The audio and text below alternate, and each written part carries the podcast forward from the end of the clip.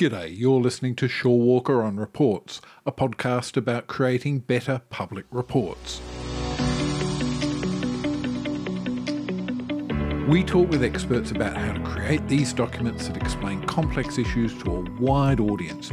You may be in government, in a non government organisation, or in a business, but if you create public reports, this podcast may be for you. The podcast comes from Australian editorial consulting firm Shorewalker DMS, which helps organisations to make reports better.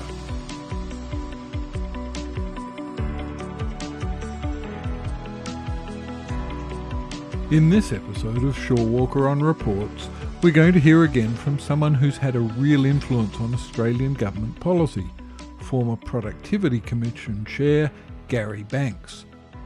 Gary joined the Productivity Commission's predecessor, the Industry Commission, in 1990, and in 1998 he became its founding chair. The Commission is an independent body charged with finding out how Australia can have a more productive and efficient economy, and that in turn is a key to higher living standards.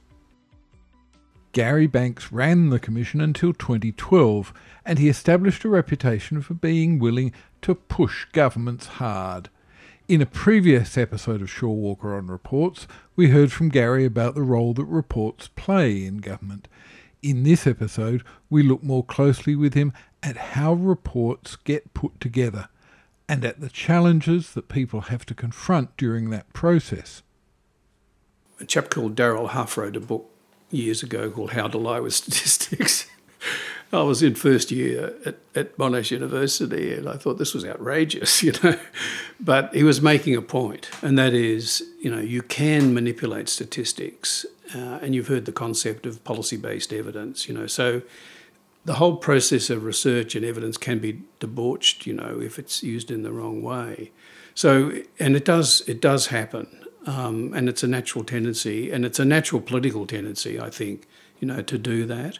And another reason for having studies that are public is that a study, if it's done well, will show the bigger picture based on the broader data, so that if, if uh, for example, a, minister or um, a senior executive in a company or whatever chooses to cherry pick and manipulate the data, the evidence is there, and journalists and others can go to that, uh, or, or, others who have a different view can go to that and use it.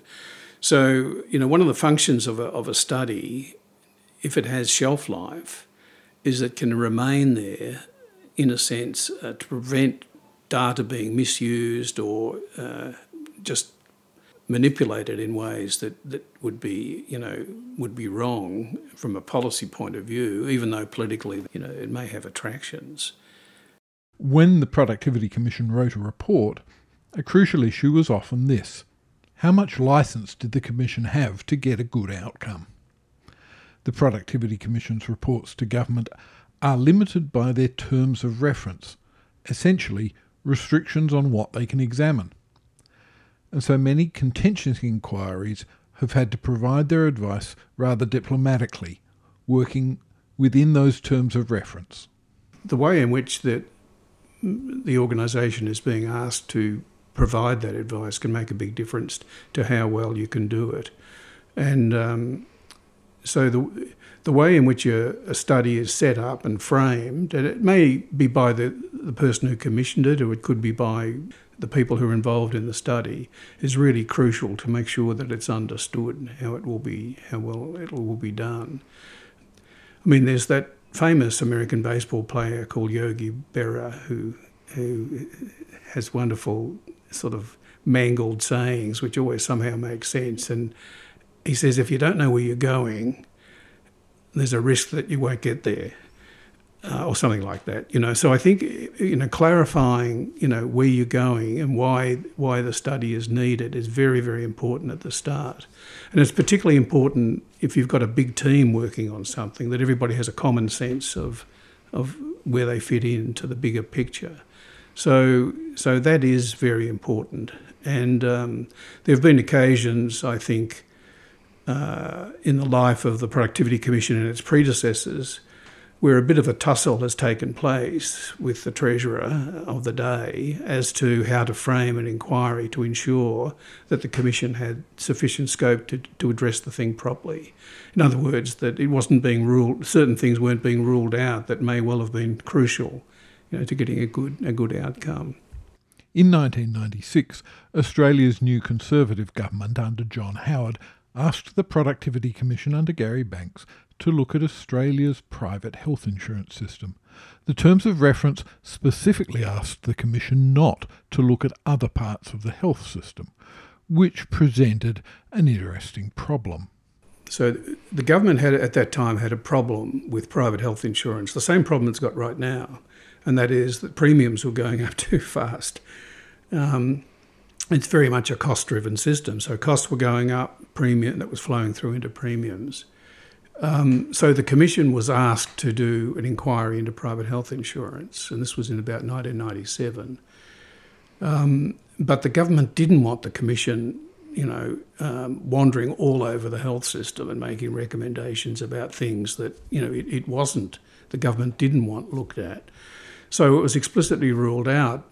On the other hand, um, it's very hard to do a study of a significant part of the health system, like the private health insurance system, without thinking about the context in which it's operating. So uh, I headed that inquiry, and my approach to that was to meet the spirit of what the government wanted, but but not the letter, in the sense that we looked at different scenarios in which the private health insurance system would operate in the future.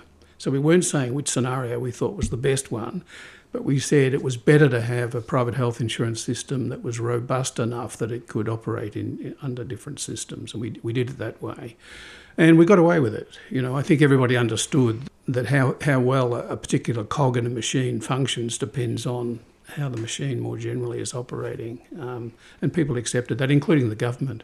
Some years later, Banks headed the Howard government's regulation task force. On this occasion, he knew that the government wanted a fairly small, limited report with maybe a dozen recommendations. Banks and his task force came up with quite a few more than that. A lot more. So that was a case where I was I headed a, an inquiry and report, but not in my role as chairman of the Productivity Commission. So a task force was created with a number of uh, people to head it up, and I was chairing it. Um, and it was clear that, again, the government was on the back foot. Uh, uh, small business always complains about red tape, but suddenly the big end of town was complaining about it. The BCA was complaining about it. You may well remember those days, and the BCA was putting a lot of effort into showing what the costs of regulation were. So the government decided uh, that it needed a report to be seen to be responding, but also substantively to respond and, uh, and at the time, I think the idea was we'll get Banks and uh, other members of the task force to do this report. Um, we'll give them three months uh, to do a short, sharp report, and, and we could imagine come, them coming out with a handful of uh, recommendations that will be manageable. As it turned out, we were so successful in getting business engaged in this process because business is often quite cynical about these inquiries. But on this one, for whatever reason, uh, they were actively involved and, and provided all sorts of recommendations and, and reasons why certain regulations needed to be operated. So we ended up with 126 or so recommendations, not six, which I think the government originally uh, had, had expected. And in fact, in the end, the government responded to a lot of those recommendations, far more than a half dozen. So, in the end, I think the government itself felt that it had been very worthwhile, even though its expectations at the beginning, you know, were for a more contained uh, report. And the, and the other aspect of that was, I think, the politics of the regulatory issues got a lot better because I think business felt that it had been listened to, which is quite important. Now, before we go on, a word about why this podcast exists. I'm David Walker, and I run Australian editorial consulting firm Shorewalker DMS. Shorewalker DMS produced this podcast, and since you've found Shorewalker on Reports an interesting enough podcast to listen this far, please consider subscribing and give us a rating in Apple Podcasts or your preferred podcast software. And if you face issues and difficulties around reports and other content in your work, please consider hiring my firm to help you deal with them.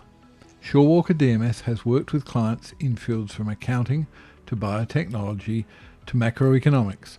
We help organisations to make reports better. You can find more ideas like these at our website, shorewalker.net, and you can click on the contact link there to start talking with us about solving your challenges.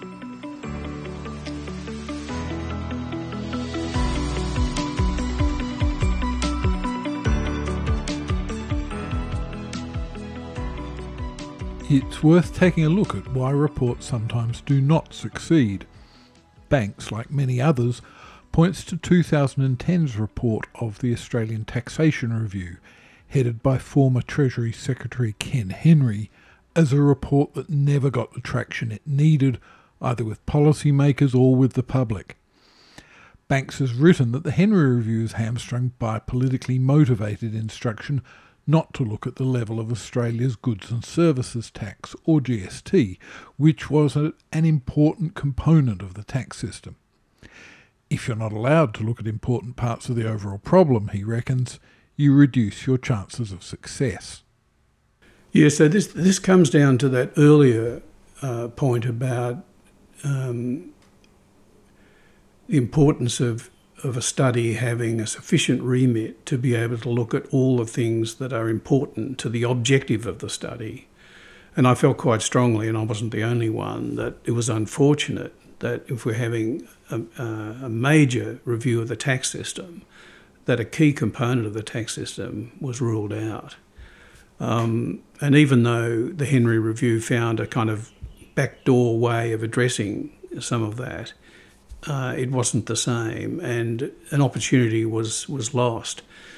And I think, I think at the time, the government of the day thought that you know, looking at the GST would just be politically too ugly. Um, in fact, I think you know it might have been part of a process that could have led to uh, reforms being accepted, you know, down the track if they were part of a balanced uh, package of things. So so that is a case, I think, where you know if a study or an inquiry or a report is hamstrung by things being ruled out, it limits what it can do. And of course, in that case, things were made even worse by the fact that the government of the day cherry picked the report. And so, what was a balanced package of recommendations ended up being an unbalanced uh, uh, sort of uh, policy going forward, which focused just on the mining tax, you know, rather than seeing that as part of a you know an integrated package of, of reforms. Um, it also, I think, it illustrates the point, David, that um, in some areas, tax is one, industrial relations is another. The politics can be so severe that it can be very hard to get the kind of remit that you need to do the sort of report that, that an economist would say is, you know, ticks all the boxes. So, um, but that then comes down to well, why do a report if it if it can't address things in a comprehensive way? Um, so I'd, I'd, always be pushing to allow the commission, for example, when I was there, uh, to have a free rein uh, and reassure the ministers that you know that wasn't going to turn out badly for them because at the end of the day they make the decisions. Ken Henry's 2010 tax reform report is not the only report to have fallen short of achieving immediate and lasting results. But some reports fail to achieve their immediate aims, and yet they nevertheless have a long term influence. One report often mentioned here is Professor Ross Garnaut's 2008 Climate Change Review.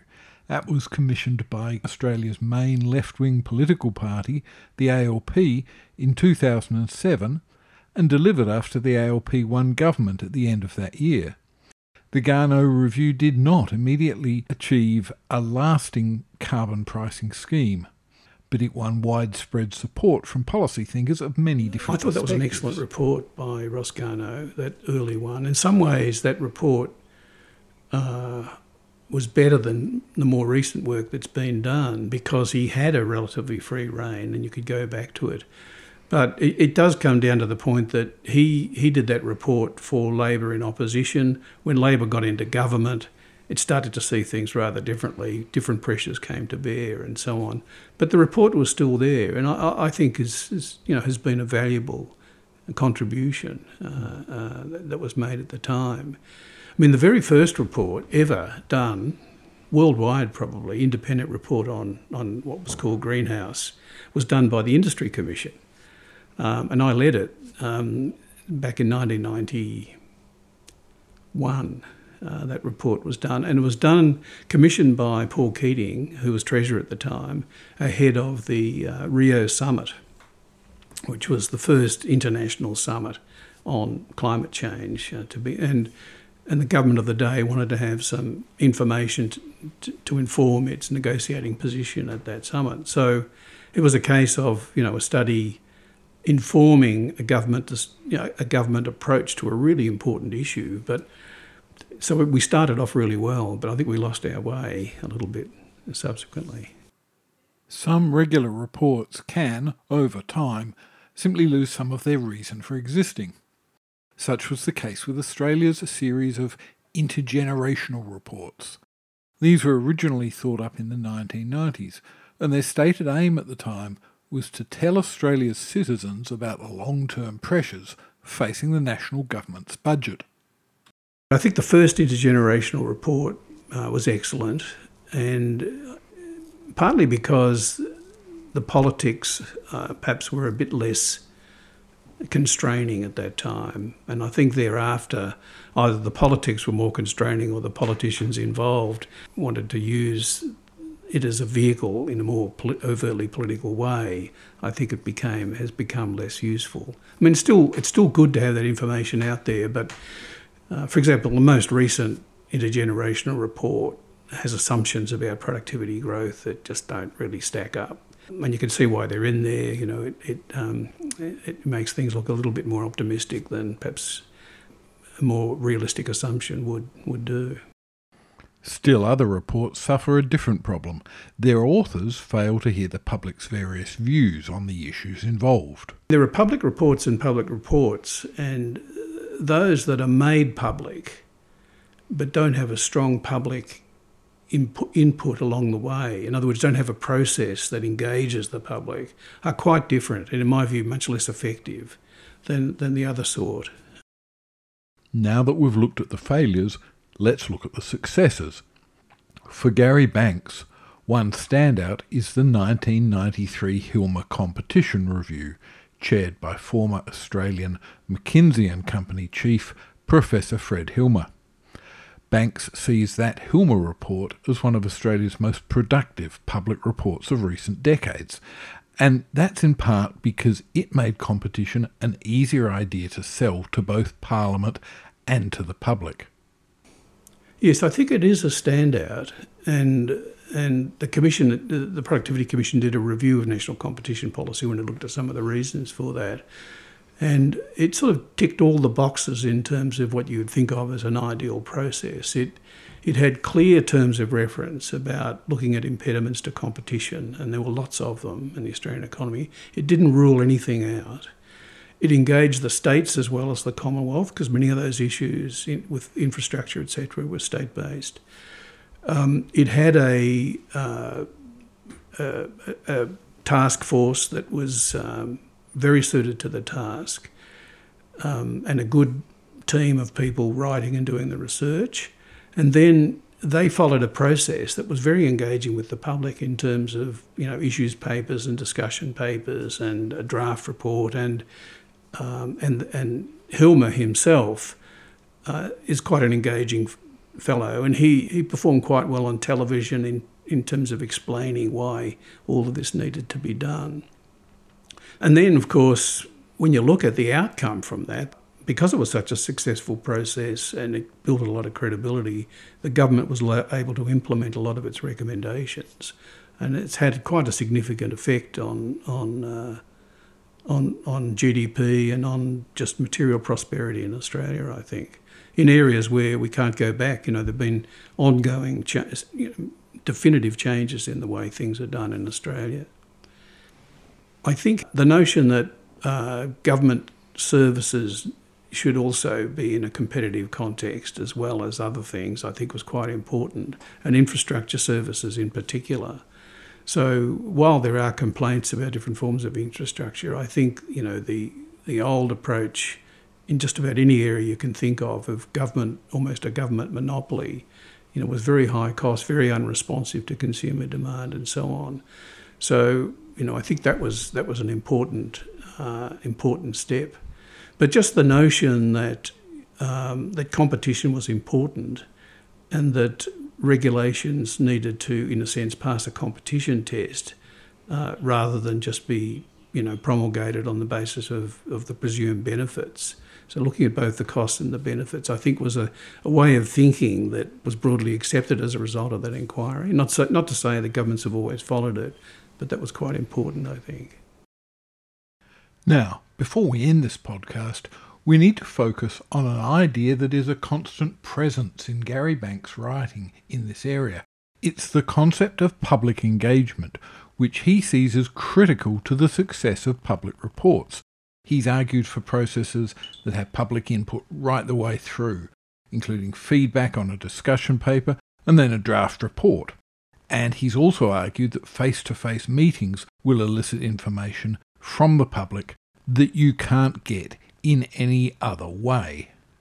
I think for the kind of uh, policy issue or problem where public engagement uh, is is important, it's not enough to to simply uh, ask people for their views and have them on the website or something like that. It's important to be able to discuss uh, discuss the issues with, with the public or the interested public, right? So that's why I say that, you know, face to face interaction, going to businesses, going to different regions, etc., talking to different uh, members of society in a, in a in a two way interactive sort of way is is a really important part of it. And the point that you've raised uh, came up again and again. We we would uh, in various inquiries and reports that I was involved in, we talked to people sort of off the record initially to get a sense of what they thought was important. And we get wonderful insights, which often were not reflected uh, um, as well in the formal submission that was a public document that came out. Often because, for reasons you can imagine, you know, a business didn't want to stick its head up too high and be controversial and so on. And but so I always felt we got the best of both worlds. We got the we got the insights, uh, which was important in terms of how we directed our research, and we got the formal submission, um, which which sort of clarified some of the broader issues that were important. But we we're able to get both. If we just, for example, said this is a public inquiry or a public report, anyone who's got a, any views, you know, send us an email or whatever. We'd never get that richness coming through. Um, and it's quite that richness is important when you have have to make a judgment um, about which way to go in terms of recommendations because it always does come down to judgment. It's never black and white, and so the judgment typically is better if it's been informed by a wide range of meetings and discussions that you've had with a range of, of people. Um, the inquiry that comes to mind that was most important in that respect was the one we did on um, on the gambling industries. So the first one, which was in about 1999, and you might recall at that time there was a there was a war between um, the social welfare community and the gambling industries, and uh, they were at loggerheads. And we had that inquiry, and we were able to bring both sides literally around the table and have discussions, and they were quite well behaved. And uh, uh, we got them to agree at least about some of the issues and the problems, uh, which I don't think would ever have happened if it had been a different kind of less public, less interactive inquiry. Banks led several reviews in this way. One was an inquiry into gambling in Australia. If we're talking about the gambling inquiry, so here's an interesting thing. Uh, I headed that inquiry uh, with a chap called Robert Fitzgerald, who was the president of ACOSS. He'd been the president of ACOSS. I don't think he was at that time. He approached the issue as gambling was um, was a bad thing. I approached it more as well. Gambling is something people like to do, so let them do it. So we were kind of at opposite ends, right? And we ended up in the middle, where we came to the view that um, gambling was the sort of area which involved both social costs but also social benefits. And the, and the trick in regulation was to reduce the social costs without unduly reducing the benefits to people who aren't harmed by it. And we both agreed on that. And then it was a matter of, well, what are the particular regulations? How would you frame them? And so on. And I think that meeting of minds, in my case anyway, um, came about through people attending public hearings and just telling me their story, you know. Now, you can't generalise on the basis of individual stories, but it can help you understand the, the bigger picture, I think. And so the Commission has the benefit of a research team that can actually pick up an insight that you might have got from an individual uh, related to his addiction to gambling and think about the wider implications of that and how you could you could generalise a, a, policy response that would help him but would also help uh, a, a wider range of people. Now that's rather different to sometimes politicians will speak to somebody in their electorate who will give them an idea and they'll run with it. You know, whereas the commission would test that idea through a public uh, draft report. And if it got enough support and there was no big uh, issues raised against it, it may well find its way into the final report and so on. But it will have been stress tested, which, which was quite important. Banks argues that reviews often gain from listening to individual members of the public. I've still got in my mind a public hearing in Adelaide and a fellow turned up at the hearings, and it was uh, it was a public hearing, and he was quite brave to do it because he told us his story, you know, and how he'd become addicted to the gambling, and he said his low point was hocking his children's Christmas presents to get money so he could go and play the pokies, and he was so ashamed of it, you know. And he said if there was if there'd only been somebody who could have you know he could have gone to and talked to about his problems and so on. And he so he said the sort of things that would have helped him, both in terms of counselling, but also in terms of his ability to keep using the ATM when he was you know when he was in a gambling fever and things like that. He mentioned a number of things that would have helped him, which when we sort of did the research and thought about them a lot more, we felt you know would fly more generally. So I do remember that fellow. I wouldn't recognise him if I saw him now, but I, his words are still in my head. You know. We plan to bring you more of Gary Banks' thoughts in future episodes of this podcast. In the meantime, remember, if you found this podcast useful, you may want to look up more of our report content at shorewalker.net or even consider hiring us to help you make your reports better.